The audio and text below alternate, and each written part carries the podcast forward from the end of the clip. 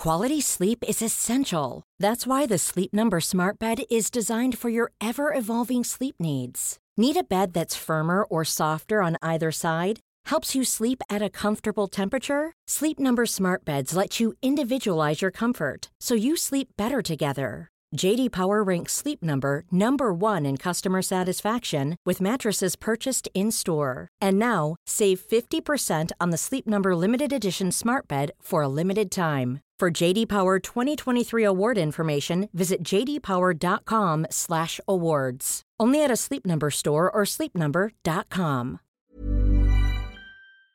Content warning. Check the show notes for more information. It's October 25th, 1668, and another remarkable event is about to be uncovered by Arion, Rebecca, and Olly, the Retrospectors. It was today in history that Elizabeth Pepys walked in on her husband, the diarist and inveterate restoration shagger Samuel Pepys, with her maid in a position so compromising that Samuel himself could only bear to describe it in a mixture of French and Latin. For my wife, coming up suddenly, did find me embracing the girl, con my hand sub su coats, and indeed I was with my man in her cunny. I was at a wonderful loss upon it, and the girl also. And actually, Pepys protested desperately to his wife that he hadn't done anything more than hug this woman, Deb Willett, who had been hired as a companion for his wife Elizabeth. But after several immensely tense days, apparently, Elizabeth ended up wringing some sort of a confession out of Deb, and she was dismissed. You might think it's odd that we are focusing on this date from Pepys's diary, given that he wrote for a decade and gave first-hand portrayals of the Great Fire of London and the Plague. But actually, this date, where he was sprung by his wife, is indicative, I think, of why he was a great diarist as well as why he was kind of a terrible man. he was willing to document everything that happened, flaws and all, and the fact that he described what this did to his relationship is kind of what makes the diary brilliant, isn't it? Yeah, I think this is the standout episode of the whole diary, to be honest. I think part of it is that it resonates so much even to this day. You know, the, because no, anyone sorry. who's I've had a hand in a cunny. Well, yeah, 350 years later, when we're reading the accounts of the Great Fire of London and the Plague, we're looking at them as historical documents. But he painstakingly describes everything that happens in the fallout of this unfortunate clinch. And it really is so human. Straight away, his reaction is to say nothing, because as he says, he's not sure how much she, she saw. knows. So, Mm, yeah. yeah, he doesn't want to say anything. Play it safe. and then they sort of awkwardly go to bed and don't talk about it. And then he writes, about two in the morning, talking about Elizabeth, waked me and cried and fell to tell me as a great secret that she was a Roman Catholic and had received the Holy Sacrament, which troubled me, but I took no notice of it. But she went on from one thing to another till at last it appeared plainly her trouble was at what she saw. So it, I think even now you think that's such a human reaction. She's mm. sort of rabbiting on because she's anxious because she knows what she saw, but he's not saying anything. Like, it is, you're getting a real insight into their marriage at this really painful moment. And apparently, she kept waking him for a full three weeks. She refused to wash herself. You know, this is a woman in great anguish. And then she also apparently taunted Pepys with accounts of how she'd been pursued by Pepys's benefactor, Lord Sandwich. So she went through all of the different kinds of reactions to that grief inflicting moment of finding your partner cheating on you. And he, to his credit, wrote it down. Well, you're totally torn reading it, aren't you? Because you're like, you've done a bad thing, Samuel, but you're on his side because he's the sort of omniscient narrator of his whole life. What she did in the end, Elizabeth, is she asked Pepys, demanded really, that he wrote a letter to Deb, whom she'd fired, calling her a whore. Hmm. And Pepys obliged, but then got his clerk to remove the section containing the word whore before it was delivered and secretly continued the relationship. so I just said, Dear Deb, love you.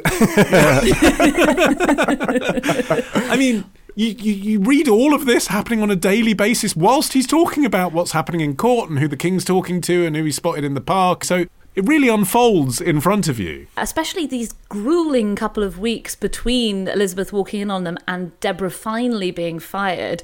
We've got these excruciating long days where Elizabeth is watching Samuel Pepys, making sure that he's not looking at her, he's not allowed to go into rooms where she is, and then his wife starts dressing him herself rather than letting any servants do it. And then at night time, they're having these really prolonged rows. Pepys is describing them both being in tears half the time. And then when he finally does dismiss Deb, he starts following her around, sending people to go and look for her. And then Elizabeth finds out about this too. And this is when she threatens to leave Samuel and she threatens to slit Deb's nose. Yeah, and she they turns up with some finally- tongs at one point. He's in bed. She pulls back the curtain and she's got red hot tongs in her hand. she's like, Samuel, I know what I saw. Yeah, Very psycho uh, shower scene. And then they come to this really awkward arrangement. I think this is interesting because I think we have a tendency to imagine that in those days men just did whatever they wanted and women just had to silently put up with it because they were so oppressed. But they come to this really odd arrangement that you can totally see someone on Reddit posting, Is this a weird thing to do in a relationship? Where she basically makes him promise that he will take their friend Will Hewer everywhere with him if she can't accompany him. Because mm. she said, For she do plainly declare that she dares not trust me out alone, and therefore made it a piece of our league that I should always take somebody with me or her herself. Mm. But to be fair, this wasn't the first time, and she must have known that too. I mean, he is not someone that you are safe with. If you're a tavern girl or a shop girl, if you're in a carriage with him, if you're in a corridor with him, if you're in an alleyway with him, as long as you're of a lower class, he never tried his luck on with a member of the court class. Although, side note, he did actually once kiss a queen in a way. So, on his birthday in 1669, he took his wife and his servants to Westminster Abbey to show them the tombs and the open coffin of Catherine de Valois, the Queen to Henry V. And Pepys was able to view the mummified remains. And oh, Queen oh no, Catherine's. mummified. Yeah. I don't like where this is I know. Okay, so Catherine's body had actually been languishing there since the time of Henry VII, when the Lady Chapel, where she was buried, was demolished. And Pepys tells us. I did kiss her mouth, reflecting upon it that I did kiss the Queen, and that this was my birthday, 36 years old, and I did first kiss a Queen. so he sort of made it with royalty in a sense. Yeah. Just feels wrong to own that moment in that way. I mean, obviously, this is a very, very, very pre Me Too era, but even for the time, his. But his sense of boundaries Hashtag was really like his boundaries were all over the place, even for even for the era. There's this one time, and amazingly, I can't believe how he records all of this stuff because so much so much of it makes him look like either a a monster or b such a loser. Mm. There's this time he's trying to grope a woman in church of all mm. places, and she's moving away, and he keeps sidling up to her like Pepe Le Pew and continuing to try and grope her. And eventually, she has to pull a pin out of her bag in order to fend him off. And he wrote all of this down. The other thing about Pepys was that he didn't even need a partner. There are times when he, now how do I phrase this? He is able to climax alone without doing anything just through the pure power of imagination. On one occasion, on a particularly rocky boat, and then another one, fantasizing in church. Church seemed to be where he got really horny, whether it was some mummified queens or sexual fantasies. Wow. A word about his relationship with Elizabeth, though. They had married for love at a time when Pepys would have been expected as a member of his class to have a match that came with a dowry. They stuck together relatively happily despite having had no children, and that's something that they both obviously wanted. They had a room in their house that they called the nursery, but it never had children in it. Probably as a result to an operation that he'd had to remove his kidney stones.